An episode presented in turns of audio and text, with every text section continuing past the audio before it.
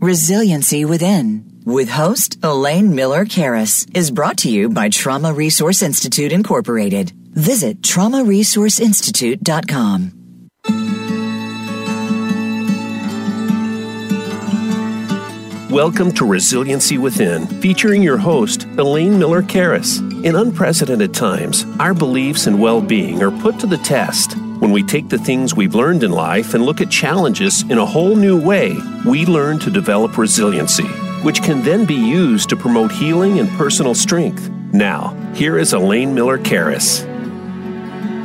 Welcome to Resiliency Within. I'm Elaine Miller Karas, and I want to remind our listeners that we're also on a Facebook Live at Resiliency Within.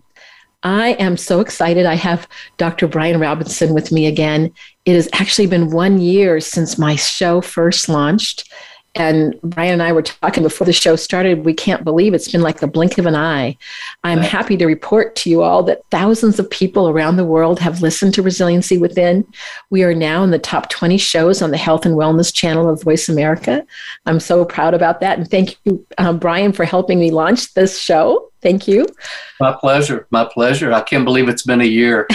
It's been an incredible year, but it has gone fast at the same time. It has gone fast. And I also want to thank our listeners for tuning in and listening to our messages of well being and resiliency and all the amazing people that we've had from around the world that have participated as guests on the show. But I also want to mention that today is Martin Luther King Day. And one of my favorite statements of Dr. King is we must accept finite disappointment, but never lose infinite hope. And he also goes on to say hatred paralyzes life Love releases it. Hatred confuses life. Love harmonizes it. Hatred darkens life. Love illuminates. We have seen a great deal of darkness during this last year, and our listeners may know that Dr. Robinson and I, I would say, Bryan, aren't we perennial optimists? And we have seen many hopeful, inspiring moments, even though there's been a lot of sadness as well. I want to say a couple more things about Dr. Um, Robinson before I start asking him some questions. And that is, he's a professor emeritus at the University of North Carolina at Charlotte. He's had a psychotherapy practice um, for over 40 years. He's an award winning author of two of, and about 40 books and also um, two novels. I don't know if you've been a, a, psychotherapist for 40 years. I might have added that one, um, Bryan. Yeah, um, maybe 25. 25, okay. I give you a few extra years. So he has appeared on too many uh, network uh, TV shows, even to mention all of them, but he's been on many. Um, his latest book is hashtag chill, turn off your job and turn on your life and daily writing resilience 365 meditations and inspiration for writers. He's a contributor on leadership and careers for forbes.com thrive global and the big thrill. And his latest novels, novel is she'll be killing round the mountain. And he will share some very big news with us about his novel limestone gumption a brad hope and sister friends mystery and the plans to adopt the novel into a television series so, Bryan, welcome. And as we start, what's on your mind? Well, thank you, Elaine. It's great to be here. Well, there's a lot on my mind, but you know, as you were talking um, about Martin Luther King, it is Martin Luther King Day.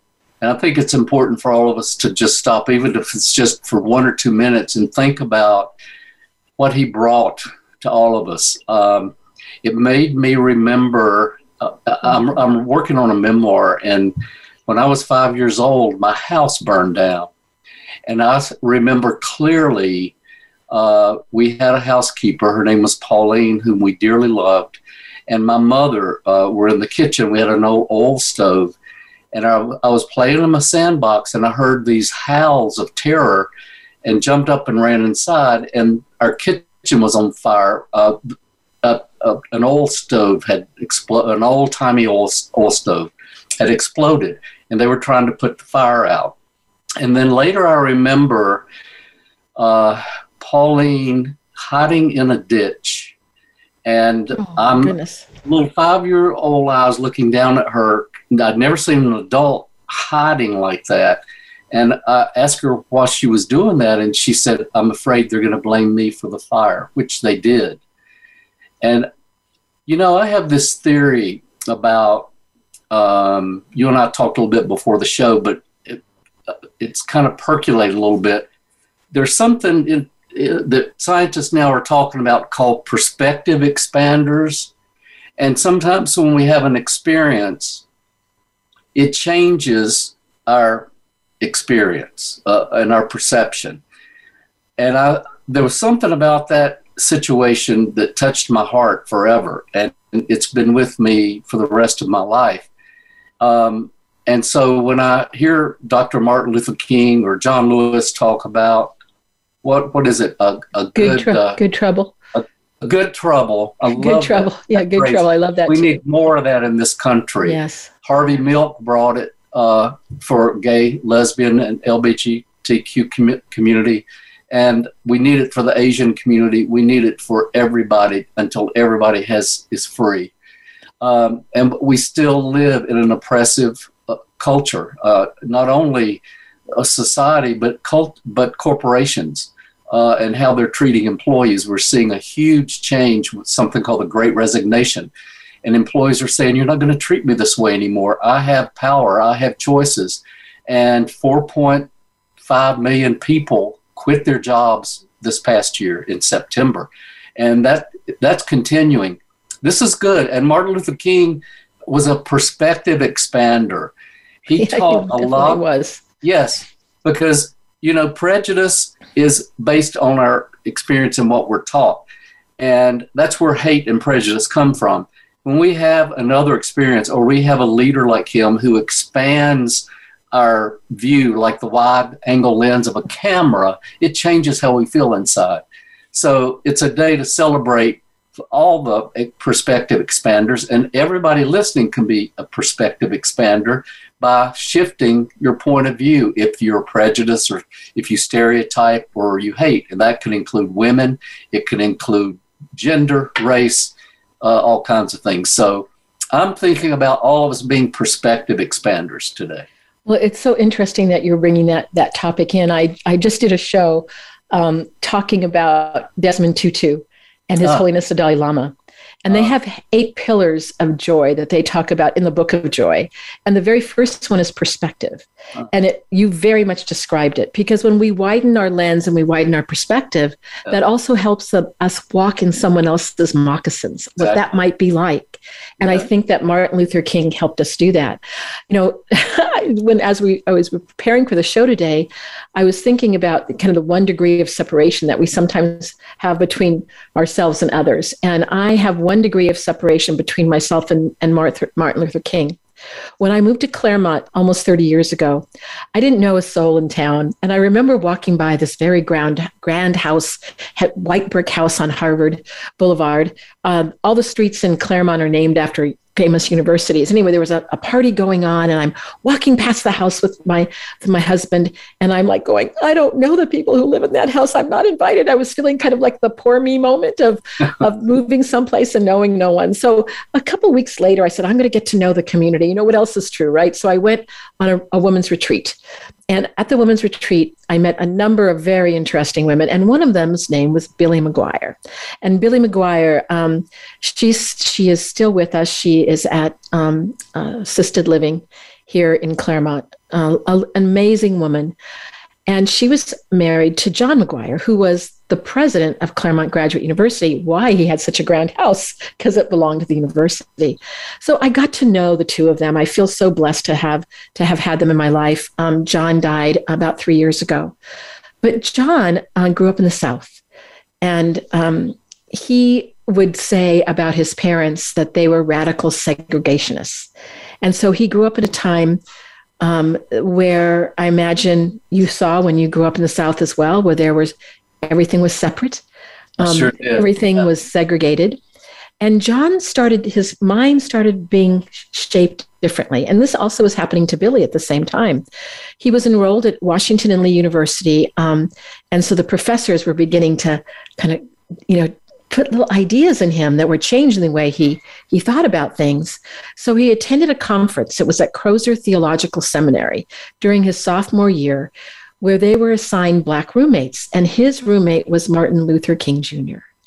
And so, as you can imagine, um, the two men, both brilliant men, they're together Mm. talking about how to change the world, how to change that perspective, having that view that you were talking about.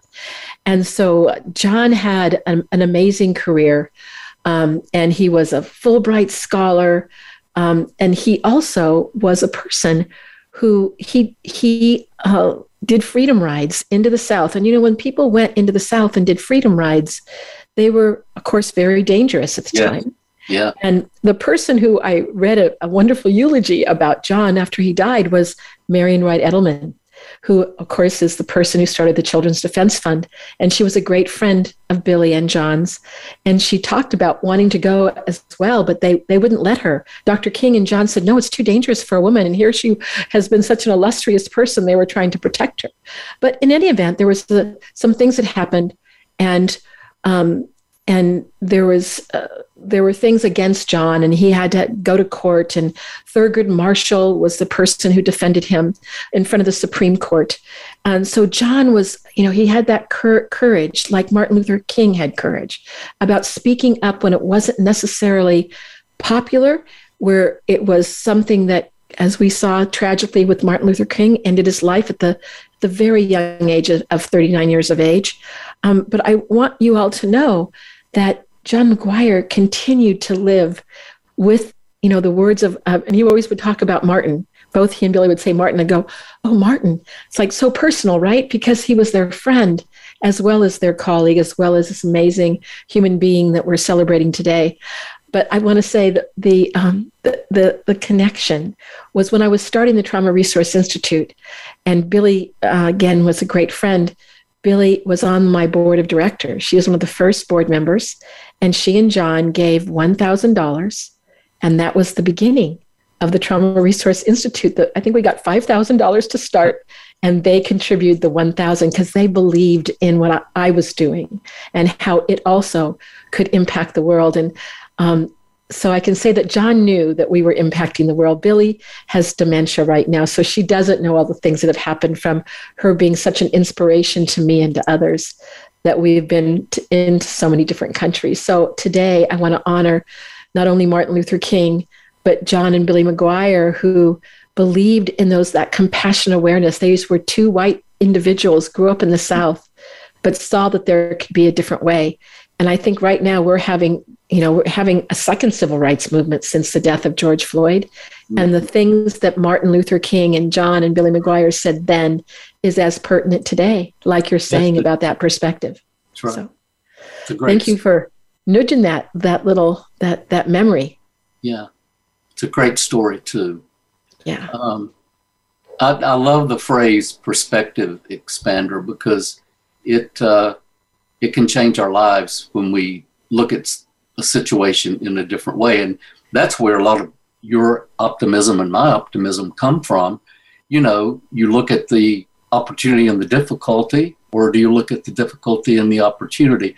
I call it flipping. Flip flip your perspective instead of flip your lid, right? yes. Yes. when things are not going the way we want, and most of the time they won't because that's not what life is. We have to adjust to it. It's not going to adjust to us. And uh, expanding our perspective on an individual level, on a societal level, and on a global level is what changes the world. To well, I think so, and I and I think what's happening now too. Uh, you know, we here a year ago we thought, okay, 2021 it's going to be a different year. Yeah, it has been a different year, and it's been a very hard year yeah, as well. Um, I, at the very very first show of the of of resiliency within, I talked about my dear friend at that time, Loveland Santos, who was fighting for her life. She did die from COVID, and you know I've I've spoken about her a number of times on the show, but I just want to honor her. She was such an amazing social worker, and she was a um, a light, a treasure of the planet. And we had named her the ambassador of the year for the Trauma Resource Institute before she was sick, so she knew before she died that we were honoring her because of her compassion and her empathy, and also I have to say, um, Bryan, her optimism. Mm. And so I'm wondering uh, I have a question for you as, as we're dealing with, I guess, COVID fatigue right now. Yeah. Are there any words of wisdom that you have from your such wealthy experience of how do we deal with this fatigue? We're getting tired of it and it's still here and right. people are still dying from it. So, That's right. The fatigue of, uh, it's interesting. Thank goodness we have the technology of Zoom and some of the other devices that we can connect with each other if we can't connect socially. But even that brings fatigue. You know, there's something called Zoom fatigue or Zoom burnout. I've had it many times, yeah. I think. Yes. A lot of people have. Yeah. Um, but, you know, what I, I, I have loved having this time to kind of pull away from the world and I've, I've been writing, I've been meditating, I've been thinking about my life and what I, I want to do next and what life is all, all about and connecting with nature. So I think it's not what's happening to us, no matter how dire the circumstances, it's what we do with it. It's an inside job, it's inside out, not outside in. And I know it, it's hard. I, I'm, I don't want to underestimate or minimize the pain people have experienced and are experiencing, but I think of Viktor Frankl and yeah. Dr. Edith Eger, both of whom were in concentration camps and the perspective again that they brought to their lives uh, and how they uh, at least Viktor Frankl survived. Well, they both survived, but Viktor Frankl wrote about this between the stimulus and response. There's a gap. There's a space. And a lot of us run roughshod over it. We don't realize it's there. But if you take a breath, there's always a space in what's happening and what you do with it. And when you realize, I call it the C spot. It's calm, clear, compassionate, a bunch of C words. And when you connect it, it frees you. And that's what uh, he believed saved his life in Auschwitz and Dachau. And Dr. Edith Eger has brought that same philosophy. As you know, you know her. We worked with her. Yeah, we worked with her. Yes. Yeah, and um, thank goodness we're not in any kind of Holocaust individually, although some people may feel like they are but we can overcome anything. It's it's really the mind over matter. It's we're seeing the science of it daily coming out. Well, and I think that when you think about um, Edith, she's so inspirational. I had Amazing. yeah, I had the the the great honor to go to her house one time for lunch, where she told us the story, and so by the way, she's just written a new book. I have it right here, and I'm gonna I want to make sure everybody knows knows what it is. But it is called "The Choice: Embrace the Possible," yeah. a memoir by Dr. Edith Eva um, Eger. And I have to say that it is an amazing book, and she talks about the very thing in the book that you're uh. you're mentioning. But the thing that I I really was may, amazed by her, she was in a concentration camp. She also they thought she was dead actually, and uh. an American soldier saw that she was moving her hand. This is the story that she told to me. And uh, as, as I'm recollecting it. And so he pulled her out of rubble and she was taken to a hospital. And she said that moment changed her life, not only for living, because she, of course, she's still alive and look at how she's in her 90s now, yeah, yeah. but she dedicated to her life to American uh, military. And she worked at the VA in San Diego Hmm. And she was one of the most beloved individuals there. But she told me, she said, when there were people that were, were desperate, where they felt they didn't want to live any longer, when they had lost the hope that you and I so believe in, Bryan, that she'd say they'd always come and get me, Elaine. I said, oh, they would. she said, you, I mean, and she's really spunky, and she she goes, I could always remind them why they should live and yeah. why it w- might be an idea to live.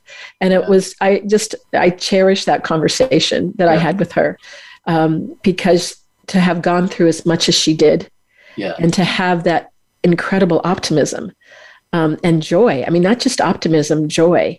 And to live in that presence. Um, and I'm so excited to share with our viewers, too, that they're doing a hologram at the uh, Holocaust Museum in Chicago about her and so th- those holograms are amazing because they're asking her a million questions, and that will have that for for the ages, so that people will always have her wisdom.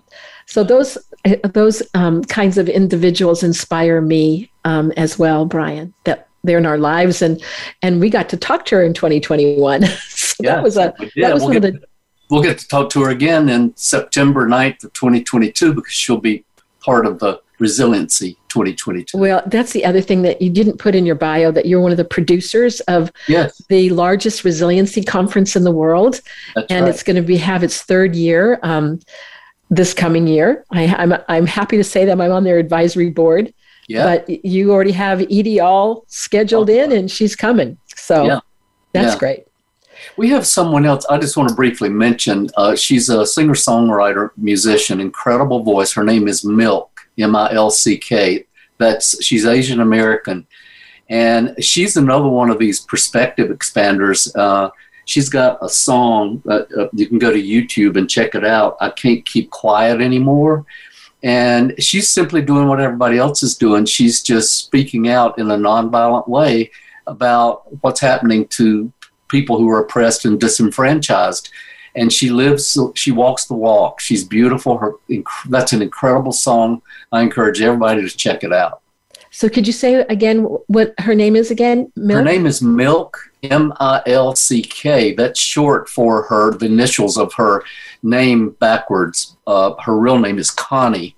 Uh, and she's uh, Asian American, and she's um, incredible singer, uh, and has done p- uh, podcasts. And I've interviewed her for Forbes. She will be appearing, by the way, at Resiliency Oh, 2022. good.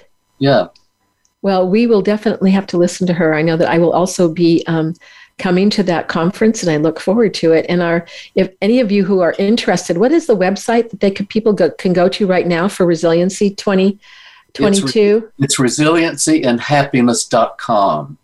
Resiliencyandhappiness.com. you know and it's, i think what's so inspiring about the resiliency conference is that there's so many people from around the world that come and also that present and they only present for about four or five minutes but That's they right. give us a gem a jewel really Yeah. of how they cultivate their well-being Right. and I, I think that's an important aspect of what you're we're talking about that we need to continue to do That's right. even when faced with all this. You know, I wanted to share something too. I have had um, some ideas about the definition of resiliency. Um, a year ago, I had a particular definition, but I do think the course of doing this show and talking to many people from around the world has certainly um, changed me and also I think broadened my perspective. And I, I'd love to share the, my new definition with you if you would mind. So basically, I think that resiliency is about people have said to me, well, sometimes when I hear people talk about well being and resiliency, it's like you're not acknowledging my pain and suffering. It's like, are you saying I'm supposed to be this optimistic, happy person all the time? And I said, oh no, no, let's let's expand this vista. So I absolutely um, do believe that resiliency is, or cultivating the well-being is leaning in to the suffering and the pain, not pretending like it didn't exist. That's right. It's leaning in, but it's also knowing that you can lean out. That's you can right. maybe even touch it and still say, Well, I don't want to forget it, but it's not living with that's the only part of No. who you are as a person. So it's also about, I'm really, I think this is very important to add this embodied well being.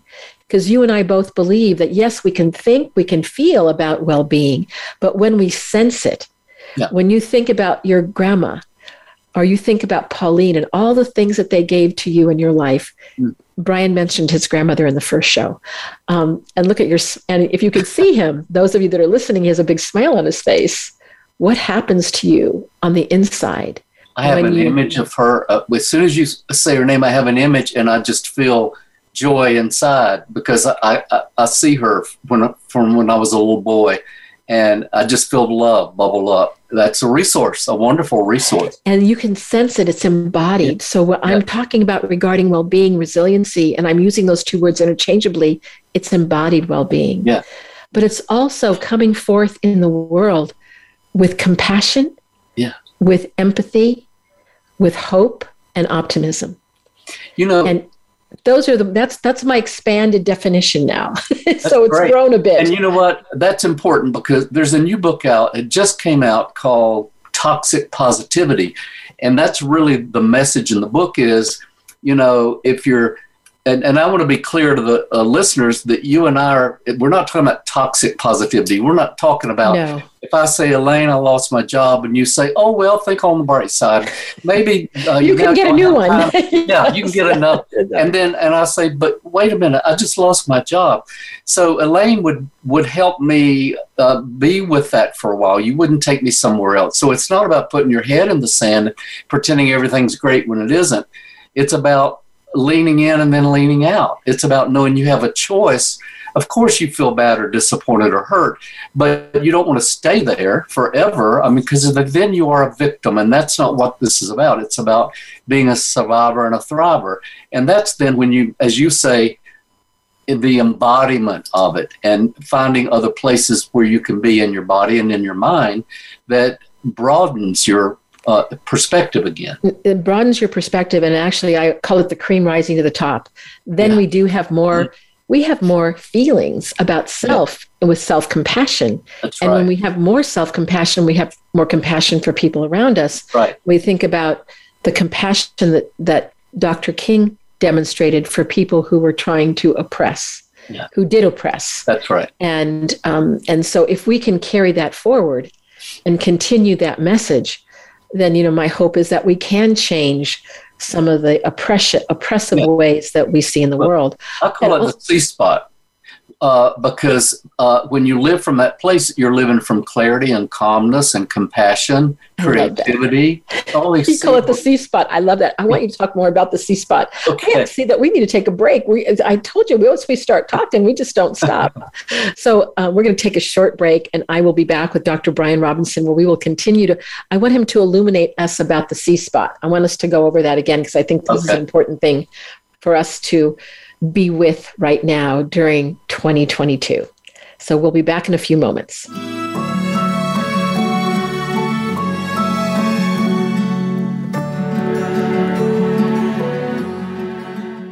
The Trauma Resource Institute is a nonprofit organization cultivating trauma informed and resiliency focused individuals and communities worldwide. Our mission is to take people from despair to hope we believe in a world where every child and adult has the capacity to recover from highly stressful and traumatic experiences. Check out iChill, our free app that helps you learn the wellness skills of the community and trauma resiliency models. Go to traumaresourceinstitute.com for more information. Elaine Miller Karas' book, Building Resiliency to Trauma The Trauma and Community Resiliency Models, is available on Amazon.com. The book is about how to cultivate resiliency during and in the aftermath of traumatic experiences. The book also addresses body based trauma interventions combined with psychoeducation about the biology of trauma and resiliency. Elaine also offers personal consultations. For more information, you can contact her at elaine at resiliencywithin.com.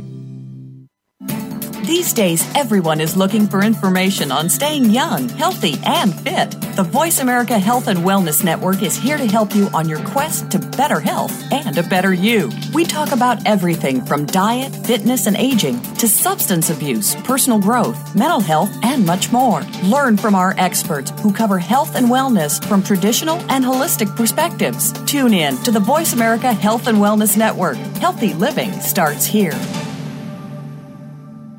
Elaine Miller Karas co founded the Trauma Resource Institute, Incorporated. The Institute provides trainings on the models Elaine developed the Community Resiliency Model, or CRM, and the Trauma Resiliency Model, or TRM. If you would like more information about the Trauma Resource Institute or how to participate in trainings, visit the Institute's website at traumaresourceinstitute.com. That's traumaresourceinstitute.com. Trauma Resource Institute.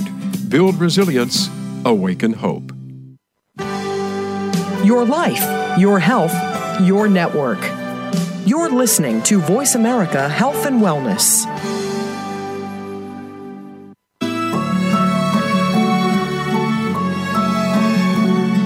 This is Resiliency Within with Elaine Miller Karas. To reach the show during our live broadcast, please call in to 1 866 472 5792. That's 1 866 472 5792. You may also send an email to elaine at resiliencywithin.com. Now, back to this week's show. This is Elaine Miller Karas, and I'm here with my guest, Dr. Bryan Robinson, and we're going to continue our discussion on the C spot that we were just starting to get into right before the break. So, tell us what the C spot is, and I and there's eight C's. Over right. to you, Bryan. Yeah, and this is based on clinical uh, and empirical studies. Um, so the C spot is something that organically happens when we lean into um, uh, disappointment or hurt uh, as we were saying before, instead of avoiding it. And we acknowledge the disappointment, we acknowledge the sadness, we acknowledge the pain, we acknowledge the anger. And when we do that, we feel a separation from it. We don't try to get rid of it or fight it or steamroll over it. We just try to get a little bit of separation from it and we talk to it. There's neuroscience that shows when we talk, to our parts. We used to say people that talk to themselves were crazy. Now it's one of the most effective therapeutic tools we have because what happens, you feel an unblending with a part of you. And as that happens, it's the on ramp to what I call the C spot. You automatically feel certain C words calm, clarity, curiosity about what's happening inside, uh, it leads to creativity and confidence and cor- courageousness, willing to stick your neck out a little bit more, um, connectedness to other people. And I don't know if I've said all the C words or not. Compassion. How can I forget compassion? Yeah. Um, well, and, and as you're talking about that, that, so like if I'm like angry and I'm, yes. and I'm, and, you know, so I'm just really, I'm steamed up. And if I yes. say, Elaine, are you really gonna? Does that really matter to you about that? And I yeah. go, oh, because you you hear that in your, your head, right? I might yeah. say that. I go, yeah. oh well, no, I guess I guess it doesn't matter. Yeah. So all of a sudden you feel that parasympathetic surge come in That's because right. I'm letting go of that sympathetic the way, surge. The way I the way I use it and the way I work with clients is to literally once I'm aware I'm angry, is to focus on that part of me, just like it's a little person, and I actually talk to it and say, and I validate it, like we were talking about before boy, you are angry. And you know what? You have every right in the world to be angry. And I'm not taking that away from you. So you just be as angry as you need to because the way they spoke to us is not okay. Now I'm speaking to it in the third person as if it's someone else, and that's part of the whole deal. But as I do that, I don't feel the anger. It's there, and I'm not trying to get rid of it. I saw all of a sudden I feel a calmness. I feel a clarity because I can see what's going on inside of me. Because isn't the, the anger isn't embodied then, right? You have exactly. a separation from the from That's the right. from from the anger. That's right, and it, it gives me access to more of me, uh, which are those c words. And, well, and, uh, and that access of more of you is really important. We talk about, again, people having controversy over even the word resiliency yes. or well being, because what we're saying is no, of course you have to lean into that. You, yeah. you, have, you talk to that anger in yeah. terms of having this particular strategy. It's not about not embracing that this is That's actually right. a feeling that you're having. That's right. It also has a physiological response in the body. That's right. And you know, I was going to mention a study that just came out. I follow all the neuroscience and I get these studies daily. And this one really jumped out at me, and it was done on women. And to make it short, there were two groups of women, one of whom had, uh, had practiced um, self compassion, the other group did not practice self compassion. And what they found was the women who practiced self compassion had a lower risk of cardiovascular disease. Now, they actually measured the lining of the blood vessels in these women and found that the women who practiced self compassion had clearer arteries than the women who didn't. Now, if that doesn't prove that there's a mind body connection, I don't know what does. But we think of self compassion as just a nice, sweet little word. It is a powerful, powerful word. We haven't even begun to understand the effect it has on our health, our physical as well as mental health. And I've been mentioning Dr. Richard Davidson recently Yeah. from the University of Wisconsin because he's done also the research on gratitude. Yeah. And and so we if we see some gratitude and generosity, and I Uh-huh. was really the to me the compelling information about generosity. If we if someone is generous towards us, or if we're generous towards someone else, or if we see someone being generous, that we have these circuits in our brain that fire Yeah. that that touches us and that actually is one of the ways that we embody that well-being so one of the things i hope that um, i'm going to encourage our listeners um, if you're feeling a little out of sorts start a generosity practice the generosity can even be looking at people doing generous acts to one another um, a friend of mine uh, after the the uh, the terrible tornado that was in um, was it where was that? It was it in Oklahoma the at the last tornado. Oh, I can't think of the. I know that the the state it was in, but the last tornado. Yeah. Um, and there was a man that came and he had his car and his barbecue and he started feeding people in the middle of the street, and all those folks got food for the first time because everything had been swept away. Well, he was watching it and he started crying Yeah. the tears weren't sorrowful tears they were gratitude tears Right. and you know the difference right I do. When you yeah, sense- most people do. Yeah. yes when you sense those different kinds of tears so these are the kinds of things that you can cultivate is um, have you been generous to someone recently or maybe someone was generous to you and you didn't maybe acknowledge them in the way that you may have liked. Maybe you were too busy. So i had this thing happen to me. Um, was it i was kind of feeling a little bit blue. I have a family member a friend that is having a health problem and i got this this this beautiful orchid delivered to me. In fact it's behind me. I got this orchid. I go huh i wonder who gave me this orchid? I was feeling really sad. And i opened it up and it was a good friend of mine who completely forgot my birthday and said happy birthday. My birthday's in may. So this is january. And i and i and i wrote to her and i said thank you so much. I was feeling so blue. I think maybe we have a psychic connection like we always say we do but my birthday's not till may. But you know those kind of generous acts oh my god i was in tears Yeah. getting this orchid on the wrong day. You so know, I, uh, I had an experience recently, uh, and it was kind of the opposite experience, but both generate, uh, you know, that that good feeling. We call it the helper's high, by the way. There's a name for that. That uh, helping people or, or being generous to people uh, makes you feel good. Uh, and that there's an old saying, it's better to give than receive. And I think that's where it comes from. But I, I was getting gas at a supermarket, and this young woman came up and said, I thought, I thought, oh no, here we go. She's going to want money. And she said, could you give me a little bit of that gas? She said, I, I don't have money to get back home and my kids are waiting and I had to come to court. And I said, sure, I'll give you gas. I filled her tank up and she said, no, no, don't fill it up. That's too much. That's too much. Don't do I've never had it on full before. And my heart just, ah, melted. And of course I filled it up. I think it was $60 or something. And she said, I can't believe I've, I've never had this car on full before. Thank you, thank you, thank you so much. And I just, it just made my day, but you know, because I was able to do that for her. And I, I hope it made her day too, because she not only got home, but had gas to spare. Oh, So- that is the sweetest story. See, I'm feeling when you're telling me that story, I feel my heart just warm. Uh, yeah, And I just feel this whole, like almost a flush that this, you actually did that for me. yeah. And I think that's what happens with generous acts. It was Kentucky, by the way, that had, there were six That's right. states that, there were six states, but that had the Kentucky terrible got the. Yeah. Yes, but Kentucky got the worst of it.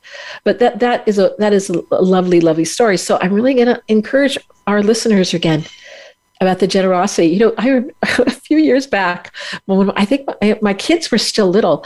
Anyway, I went and bought ten dollar gift certificates to Target. And it was Christmas time, and we just drove around town and we stopped our car and gave the $10 gift certificates. I think I got $100 worth of $10 gift certificates. I have to tell you, it was the most wonderful thing to see people like, well, what is this for? We go, well, not for anything, just Merry Christmas, have a good New Year. But uh, I must have, I can have to do that again. I just did that out of, I don't know what, maybe I saw it on a show or something. I'm going to give $10 gift certificates to Target away. So there you go. So anyway, that, that's a, an interesting research. Can you tell us the name of the, um, do you have the name of the researcher for that particular? Uh, the uh, the one the one on um, self compassion. Yes, yes. Uh, I don't because I get so many that come across my desk. I can't remember them all. Uh, I understand totally. But there is so. a book that uh, a new book, Kristin Neff, who uh, writes a lot about self compassion. It's called Fierce Self Compassion. Fierce Self Compassion. Yeah, okay. just came out. I think it's probably in that book. It's Okay. a great book, though. Now I want to do a little segue here because I we need to hear about your television series. Oh, so tell us, I mean, talk about a little gem coming in to your Well- life this year. So tell us about what's happening with Also, well, first tell you know, first of all, we haven't really talked about your first novel. And if you can tell us a little bit about the novel and then tell us about the series. well, before we do that, let me mention. Uh, You asked me before we came back on air. Uh, the the the idea of the C spot uh, is in the fourth edition of my book, Chained to the Desk, which will be out later this year. And you're Okay. in the book, of course. oh my and, gosh, uh, thank you. Yeah, a lot of other people are, but it's Chained to the Desk, uh, copyright 2022. It's the fourth edition. Okay, chained to Um, the desk. Okay, yes. perfect. All right, so we got to pick up that book. Remember, chained to the desk, and now television series. Did you ever, in a million years, think they were going to do a television series Oh, you about one of your me? books? Are you kidding me? Uh, if someone had told me that 20 years ago, I would have laughed in their face. I didn't even know I'd have written a novel. but uh, the novel, um, the first novel is called Limestone Gumption, and it's a murder mystery, and it takes place in the underwater caves in Florida. And uh, it's it's not available. It's going to be released. The book is going to be released sometime later this year, um, and the movie is now it's under contract for the first episode of a television series, and I assume it's going to be called Limestone Gumption. You have to either read the book or watch the series to know what that means, but it's about uh, some resilience, really. Uh, some of the things we've been talking about uh, is a theme, but it's really a fun book, and it has a lot of twists and turns, just like the caves, the underwater caves, and it's about a psychologist who goes into the caves of people's minds and the twists and turns of what's going on inside of them, and um, so that's really in a nutshell. And, and doesn't he have a, a, a bunch of spunky women too that he Oh, yeah. encounters? Yes, Well- I like the spunky women. You know, of course, I would Oh, say yeah, everybody loves them. They're, they're sister friends. Uh, he he's a psychologist. He goes back to this little town in Florida uh, to reconnect with his grandmother and to find out whatever happened to his estranged father. Uh, and I can't tell you what happened to his estranged father, but that's what he's up to. And he's accused of a murder uh, and uh, has to figure out a way to get out of it. But his grandmother is head of this garden club with five other women, and they uh, have this beautiful garden as you enter the town. It's called White Cross, Florida. As you enter, these incredible flowers. Nobody's ever seen such big, rich, healthy flowers. And uh, things lead to him wondering what's buried there. Are they camellias or are they corpses? And so he starts finding out all these astonishing things that are going on uh, with these women in this secret club and what are they really doing? That's really what the book's about. And so the TV series. So when um, the pilot, you can you tell us something about it? Well, the, TV series is being uh, the screenplay is already written. It's incredible. It's I didn't write it. Uh, they hired a screenwriter to do it. It's beautifully done. And the first episodes will be filmed uh, starting in March uh, in Florida, and then we will see where it goes. Um, the The hope is that there will be eight episodes to start, and we'll we'll see what happens. But right now it's called Limestone Gumption. We don't know where it's going to be shown, but my dream would be Prime or Netflix or one of the. Well, and now do you get, you know, I'm sure when I when I read it, I kept I couldn't help but think about you when I I read it a number of years Yeah. ago. The psycho- psychologist, you're a psychologist, Yeah. Bryan. So um so ha- do you have some dream of who you would like to play this character? Not saying it would be you because it's, you know, in the book, No, it but couldn't be me. I'm not in that. so, so Uh, who would well, you like? he's a little bit younger and he's a little bit younger in the book. That's as right. well. He's 35. Yes. And uh, it, would be Ryan Gosling uh, from everybody I know. Either Ryan Gosling, he would be the known char- lead character, or an unknown character who might fit the the image. you know, of a Southern, smart, savvy, compassionate, uh, sexy, sexy. We have to say sexy. Yes, yeah, okay, sexy. Sexy. Got to add uh, that. he gets in over his head, but he gets out because he is resilient, basically. All right. So we'll see, and we've we have one person I can't say who it is, uh, who's pretty well known, who's already said she would like to do a cameo. So. Um, oh my goodness! Well, yeah. I just can't wait because I, I mean, are you going to have like a showing? Like, will there be like a red carpet where you? We're going to have, uh, yeah, uh, here probably in Asheville. But, well, uh, I'm gonna I'm gonna have to come, Bryan. I'm gonna have to try to. Maybe yeah. I'll get in my first uh, plane ride since yeah. the the pandemic. If you know, this crazy Omicron kind of gets tied That's in. Right. Well, anything more you want to say about it? Anything that the, our listeners should do if they want to find out more about? Well, the, uh, uh wait. The book will be re-released sometime this year. It's called Limestone Gumption, and um, I don't have an exact date yet, but sometime this year it'll be released, and then the TV series will be released in conjunction with the book. So there'll be, you know, parallel paths for the two of them.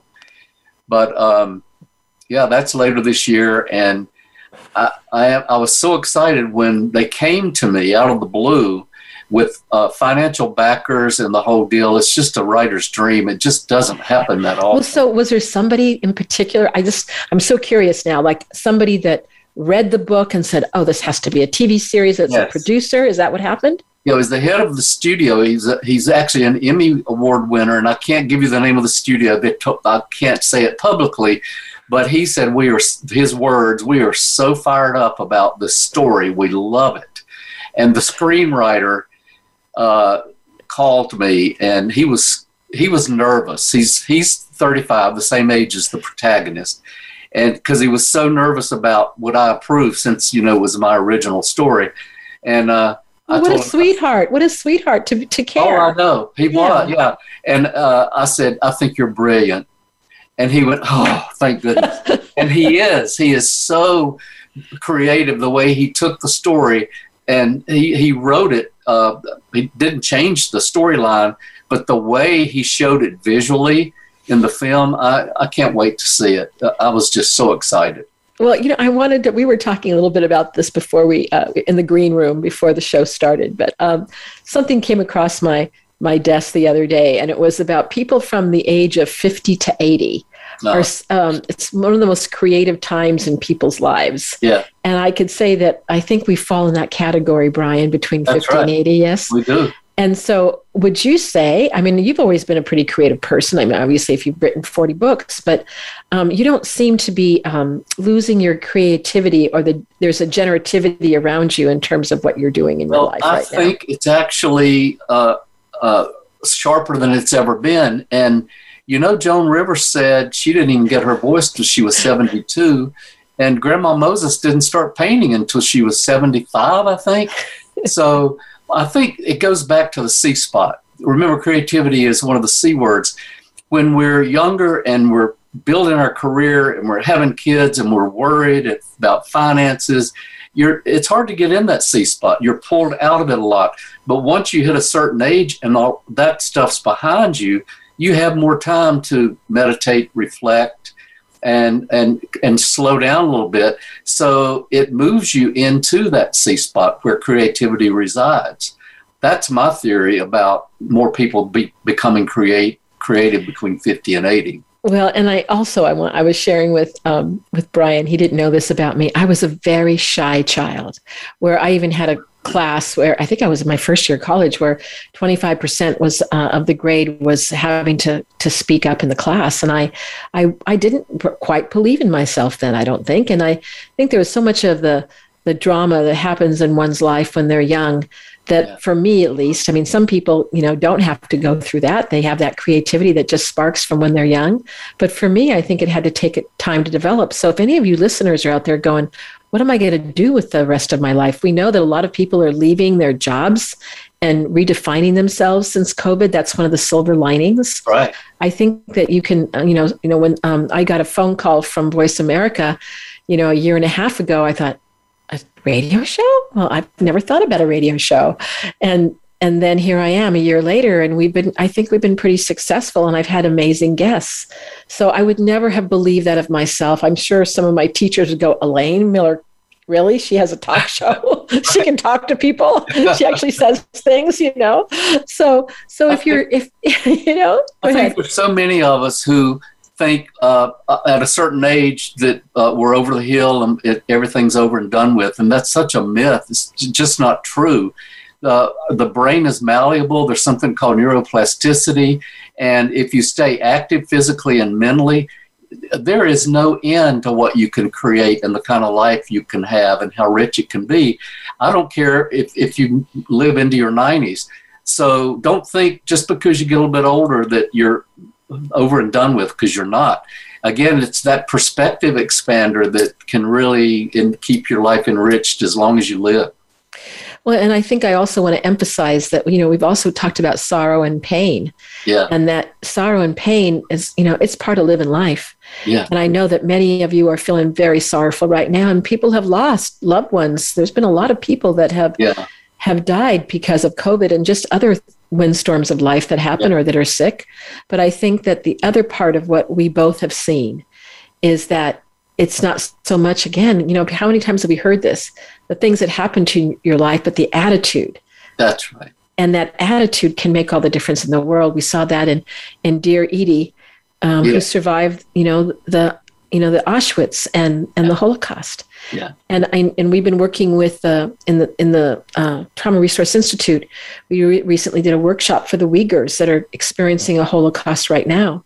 Hmm. And there's so many amazing, resilient Uyghurs that we've met, but that's also going on right now. So it's important to know that some of these awful tragedies in the world are not over, that they're still going on, and that in the kind of the the spirit of Martin Luther King is that I- don't think we can be silent about these these things. And he said something, and I kind of getting we're almost ready to end. I'm going to give you the final words, but Martin Luther King said in the end, we remember not the words of our enemies, but the silence of our friends. Mm. And I think silence is um, the kinds of thing that can destroy societies Yes. if we don't speak the truth. And I appreciate the words of Martin Luther King. That's why I love the song by MILCK uh, that's on YouTube. I can't stay quiet anymore. It just moved. It gave me chills. It moved me to tears. It, it because we can't. You're right. It's speaking out, not in an aggressive way, but uh, good trouble, causing Good good, trouble. Yeah. And and so, um, can you tell our listeners how do they get a hold of you? Can you give us our your website? So if they wanted to send you a message or just see what you're up to in the world, where would they go, Bryan? Um, my website is bryanrobinsonbooks.com, and that's B R Y A N, robinsonbooks.com. And it has some of the uh, blogs I've written for Forbes. It has uh, some of the shows I've been on.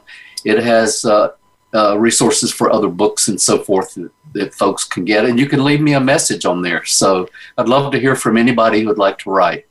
Wonderful. And so, um, and we were gonna we're gonna look for the t- television series, Yes. and also remember that your your new book will be coming out where you go into more detail about the eight C's and tell us the name. Right.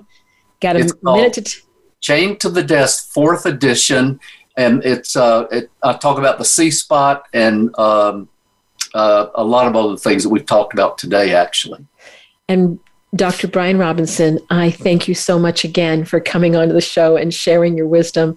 An hour with you seems like a minute because it just, you're so rich and your ideas are so rich and you are so rich in spirit Thank you, Elaine. and everything else. So thank you so much.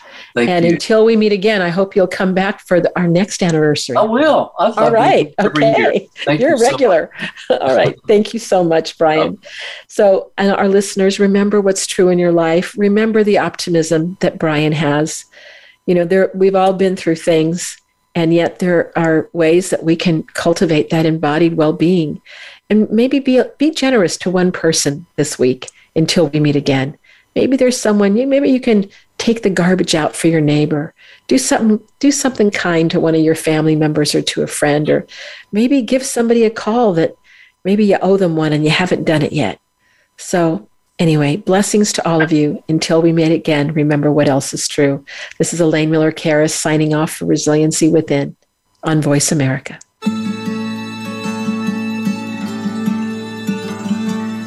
Thank you so much for joining us this week for Resiliency Within. Please tune in again next Monday at 4 p.m. Eastern Time and 1 p.m. Pacific Time for another edition featuring your host, Elaine Miller Karas, on the Voice America Health and Wellness Channel. We'll talk again soon.